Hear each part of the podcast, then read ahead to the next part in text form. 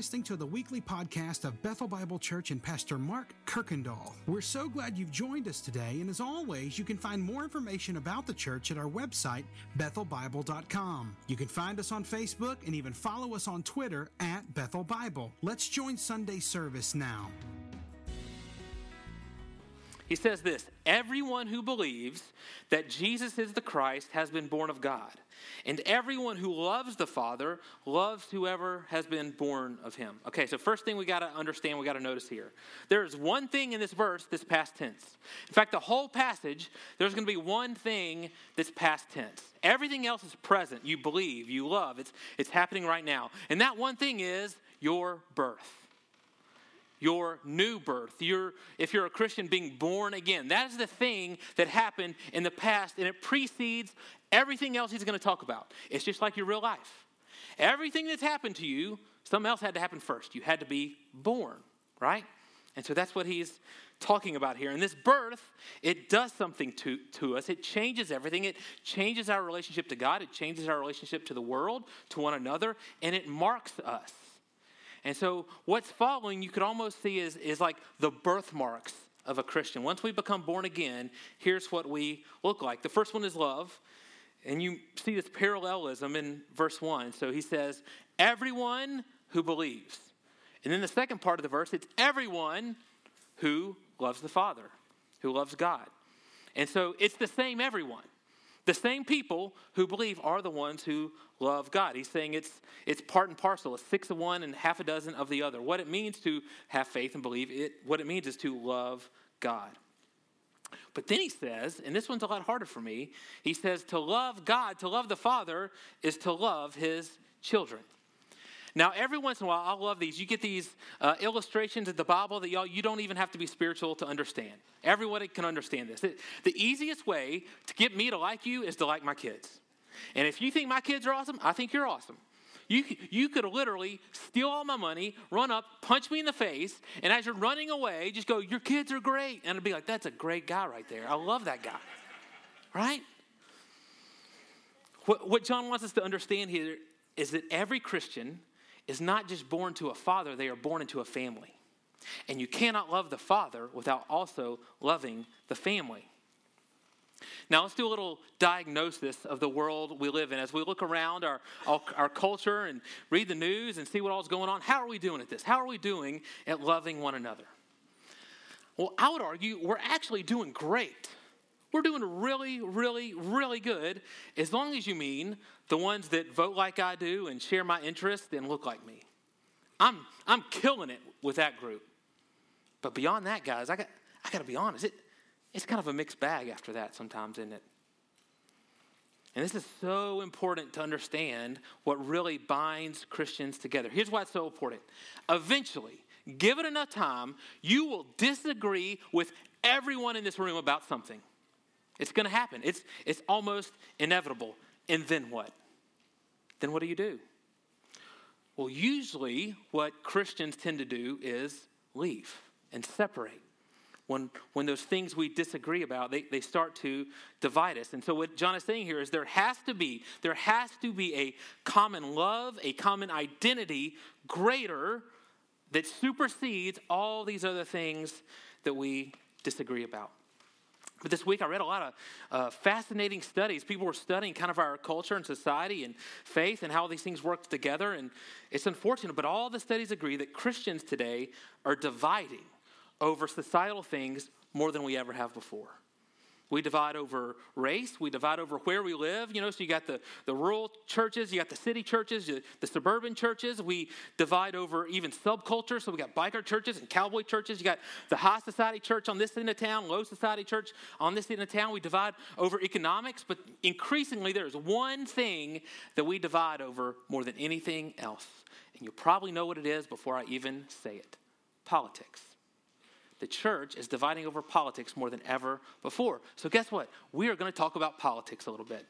And if I make you angry, I would love to hear uh, all the things that I said wrong and all the ways I was wrong. Just email me at mark at bethelbible.com and I will thoroughly read all of this. So I, I read a study, a researcher guy named Ryan Burge. He studies faith and politics and society, and he says politics today is the main reason people leave churches. That's why. That's the number one reason. If someone's going to leave a church, this is most likely why. Here's what he says from a study He says, People leave houses of worship when they disagree with other members. Liberals leave churches that are too conservative, conservatives leave churches that are too liberal. And their politics is the inspiration to why they leave. And so he wanted to know why is this? So he starts doing more research, whatever researchers do. And here's what he found. This is why this is happening. He says the answer is simple. It is simply that this group of voters today are members of a political political party first, members of a race second, and evangelicals third. You know what he finds out when he studies Christians today? He's saying that for most Christians in America, they view our new birth as the third most important thing about us. That's dangerous. It's so dangerous. I read another article by a guy named David French. He's a Christian, he's a war veteran, he's a journalist, and he talks about this not with research, but with personal testimony. And so, for a long time, he was an evangelical Christian living in a blue state. And so, here's how he describes that experience. He says, We felt the sting of progressive intolerance, repeatedly exposed to the censorship and anger of the extreme left. But that's not what he says the biggest problem was. He said the biggest problem was all the hurdles he had to go overcome just to be able to talk about Jesus. He says you have to fight through a thicket of presuppositions that Christianity somehow means adopting specific and despised Republican stances on gun rights, immigration, taxation, healthcare, or climate change to even begin to get to a true and real conversation about Jesus. He's saying, I couldn't even get to Jesus. I couldn't even get there. Then he moved to a red state. He moved, to a small town Tennessee. He says this life in rural Tennessee was substantially different. We felt loved, we felt respected. Our friends and our neighbors appreciated our faith, our work, and our politics. We were home until we weren't. In 2015 and 16, my faith didn't change. My commitment to life and liberty didn't shift. He says all that changed was his agreement with the politics of most people in his community. So he goes on to say, outside of my relationship with my closest friends, I suddenly went from the in group to the out group. The backlash was so intense that I remember telling my wife it was easier to be a Republican Christian in Cambridge, Massachusetts, than being an independent Christian in Columbia, Tennessee. In my entire life, I had not experienced direct and personal hatred and intolerance like I experienced from other Christians, including Christians who'd known me for decades. It stung. It still stings. You know why I says? No, I think he says it stings? Because that's coming from the family. That's coming from the family that we should all belong to together.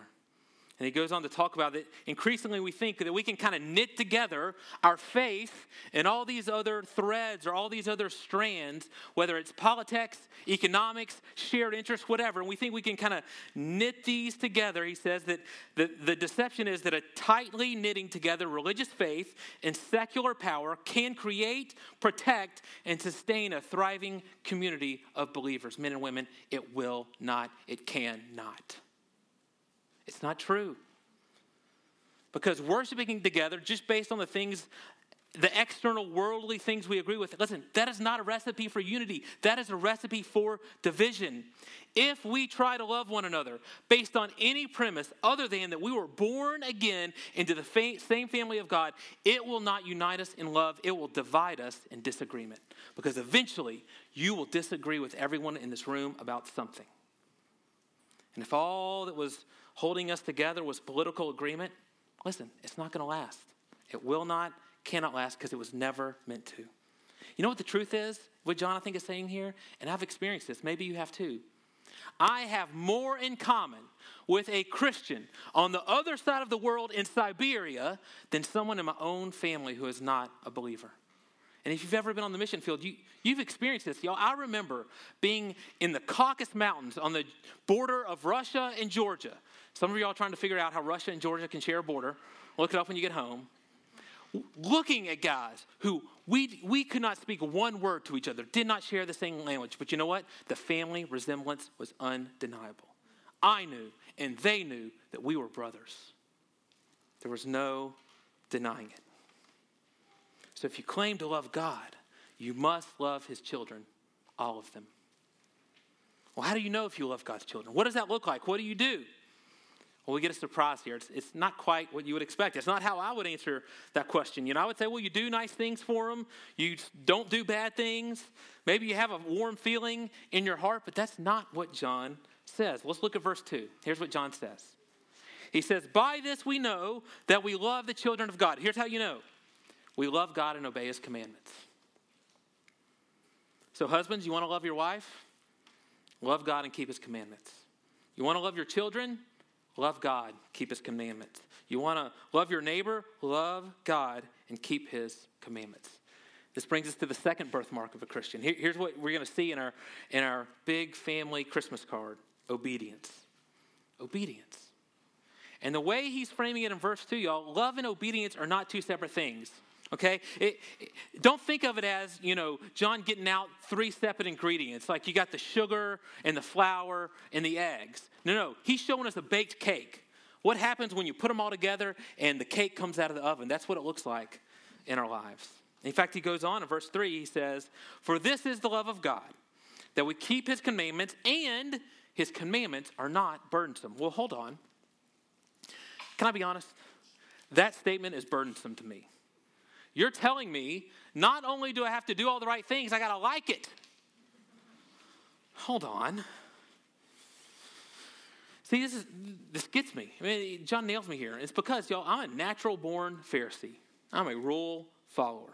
And I grew up kind of in a rule based Christianity, like, like many of us. In fact, this week I got to thinking about, you know, what, what were some kind of the youth group rules? Like the youth group rules that you were supposed to follow to be a good Christian. Uh, and some of y'all may have grown up this way. At one point in my life, it was very controversial to drink an IBC root beer. Anybody else? Because, because they, they made those, it was made to look like a bottle of beer. And so if you were drinking an IBC, you really wanted to be drinking a beer.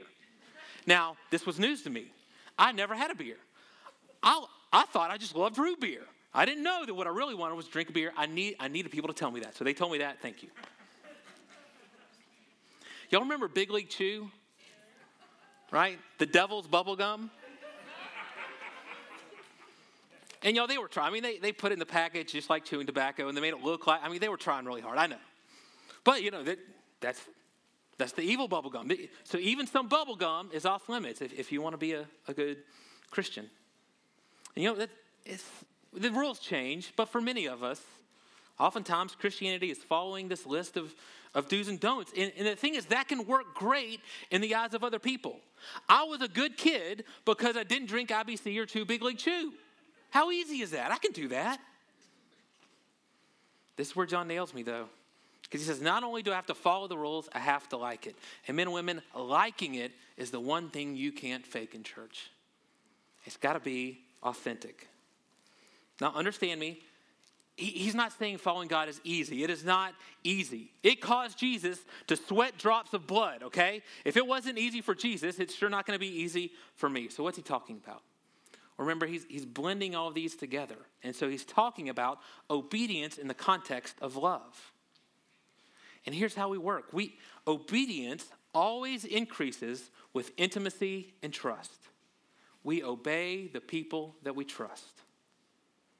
Read an interview with a NASA astronaut, a guy named Charles, General Charles Duke. He walked on the moon during the Apollo 16 mission, and he was being interviewed about walking on the moon. He talked about how amazing it was.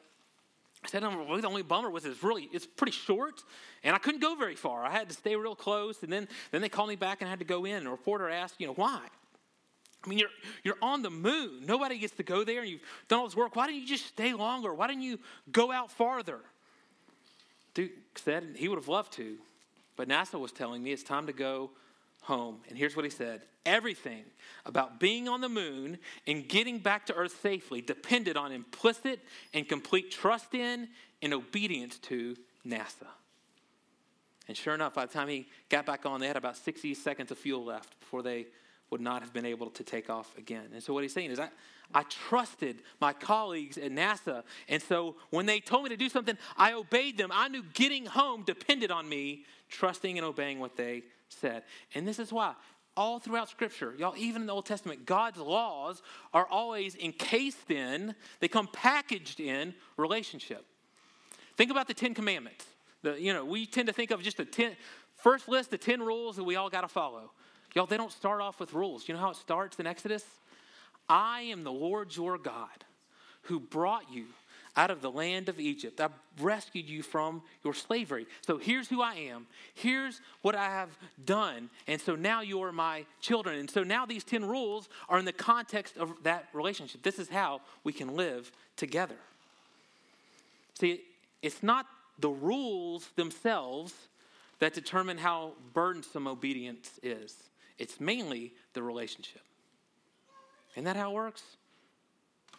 I mean, think about uh, rules for a slave trying to obey its master. Of course, those are burdensome.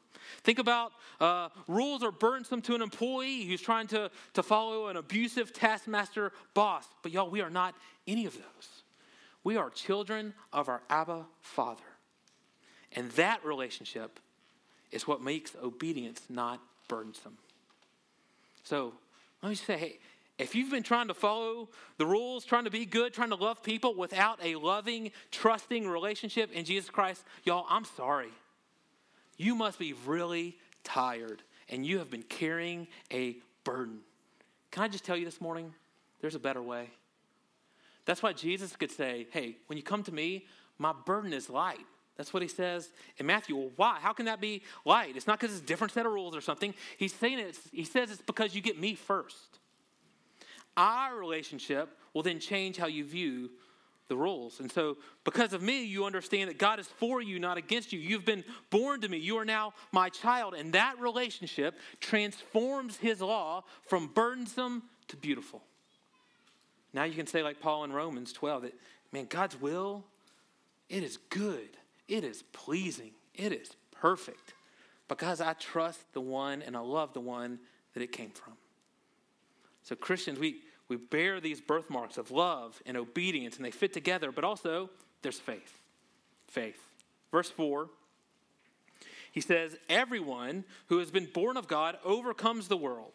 And this is the victory that has overcome the world our faith. Who is it that overcomes the world except the one who believes that Jesus is the Son of God? This word, when he says faith, he says belief. It's this word pisteuo. It means belief. Uh, but unfortunately, we've kind of watered down the understanding of this word. And so when we think believe, we tend to think just kind of factual knowledge. I believe, you know, two plus two equals four. But that's, that's not really what he's talking about. He is talking about life altering belief. It is not just believing that Jesus, it is believing in Jesus. Because the Bible says even the demons believe that. Christians are one who believe in. And so you may have heard it uh, translated trust. I would say in trust. I go all in. I bet the farm that Jesus is who he says he is.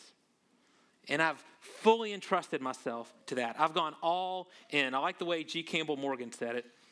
He said, Pisteuo means to believe, not merely as an intellectual conviction, or a philosophical assertion, but by abandoning yourself to the great conception of truth, by risking your own soul, upon it, your own fortune upon it, your very lifeblood in the business. That's pisteuo. And it's such a powerful word, we know, because of what he says you get. He says, when you have this type of faith, you get victory. One way to translate that word would have been just put the Nike swoosh in our Bibles.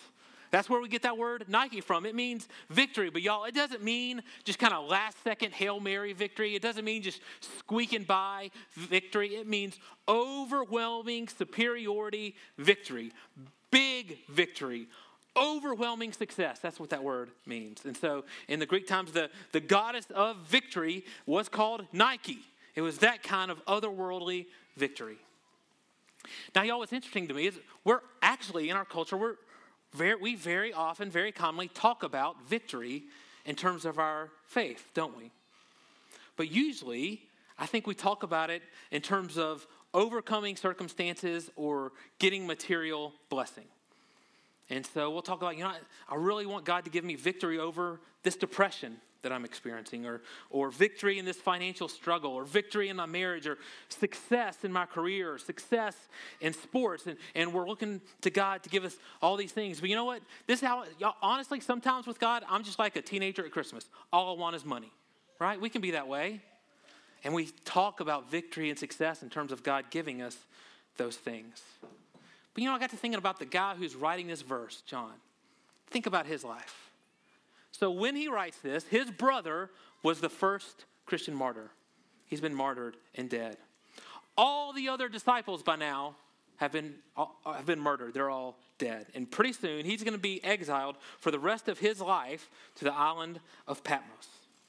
So, how can he be writing about victory? How can he be writing about success and overcoming the world? What's all this big talk, John? Look at your life, right? Well, it's because he's not talking about victory over circumstances. He's talking about Nike, victory in the midst of those circumstances. So, what's the victory? Faith. He's saying if you have faith, you win. In fact, he, he kind of rephrases it again as a rhetorical question Who? Who can have this kind of victory except the one who has faith? Answer nobody. Think about it this way what could make my son or my daughter stop being my son or daughter? Nothing. Once you are born to me, you are mine. Well, what could make you stop being a son or a daughter of God?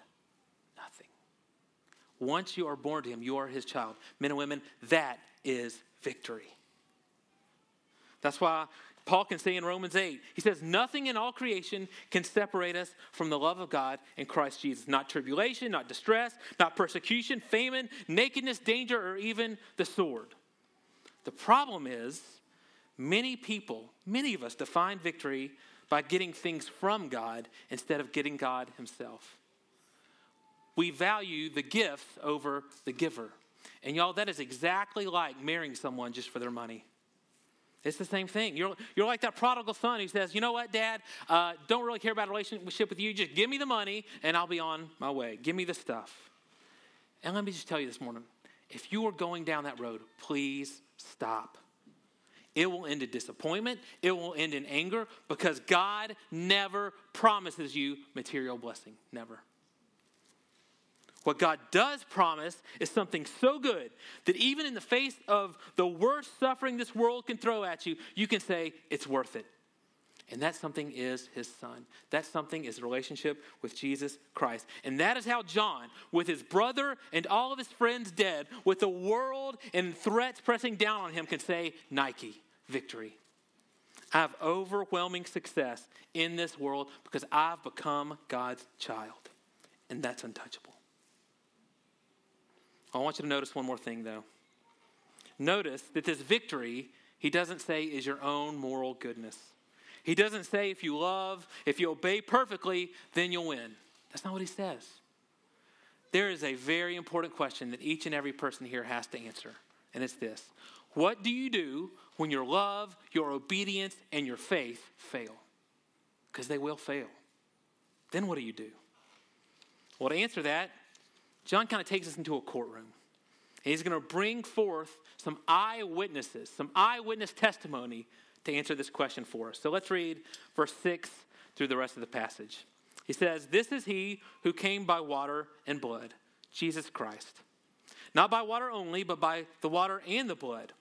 And the Spirit is the one who testifies because the Spirit is truth. For there are three that testify the Spirit and the water and the blood, and these three agree. If we receive the testimony of men, the testimony of God is greater. For this is the testimony of God that he is borne concerning his Son. Whoever believes in the Son of God has this testimony in himself. Whoever does not believe God has made him a liar, because he has not believed in the testimony that God has borne concerning his Son.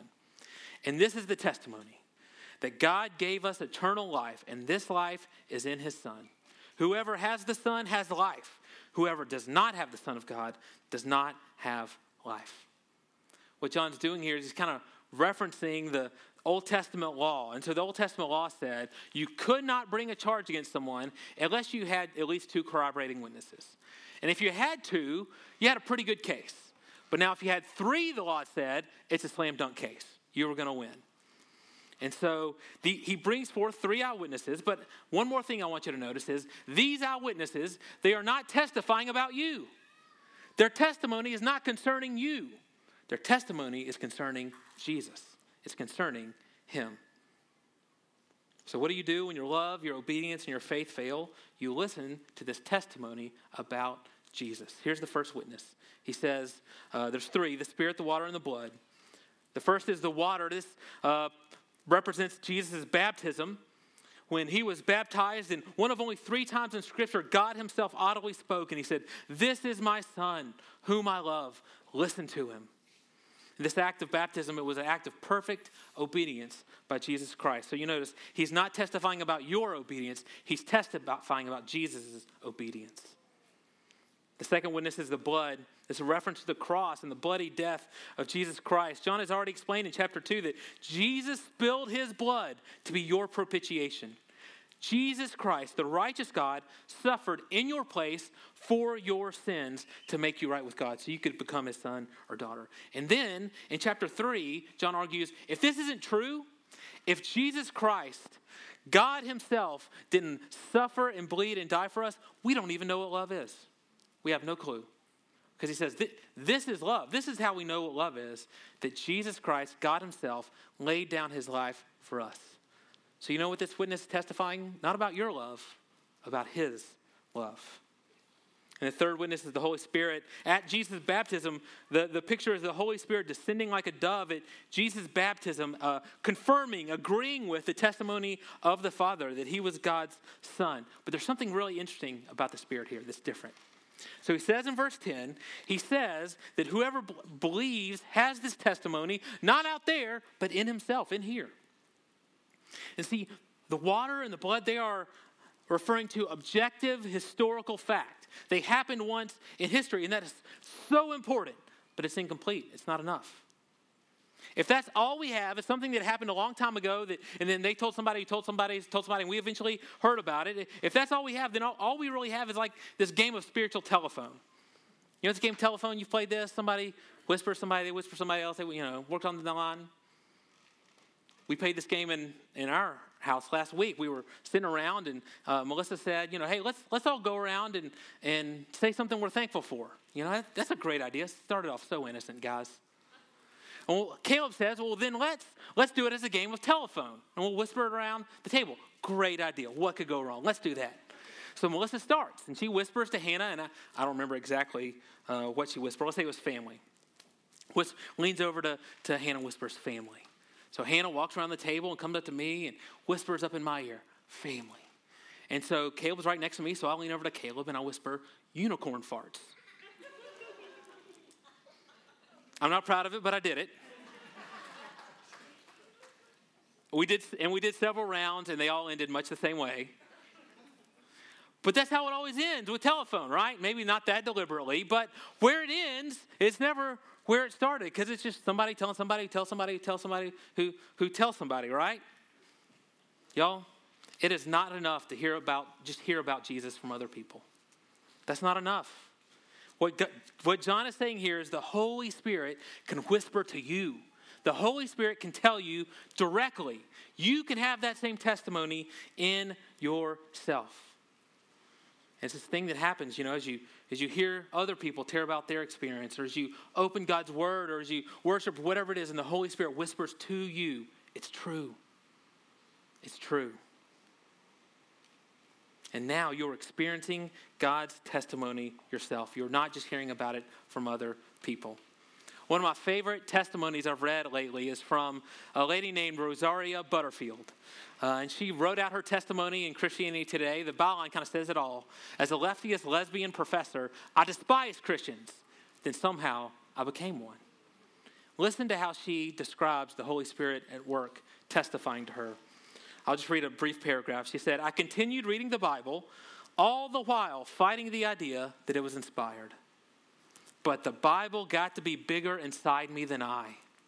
I love that phrase. The Bible got to be bigger inside me than I. She goes on, it overflowed into my world. I fought against it with all my might. Conversion was a train wreck. I did not want to lose everything that I loved, but the voice of God sang a sanguine love song in the rubble of my world.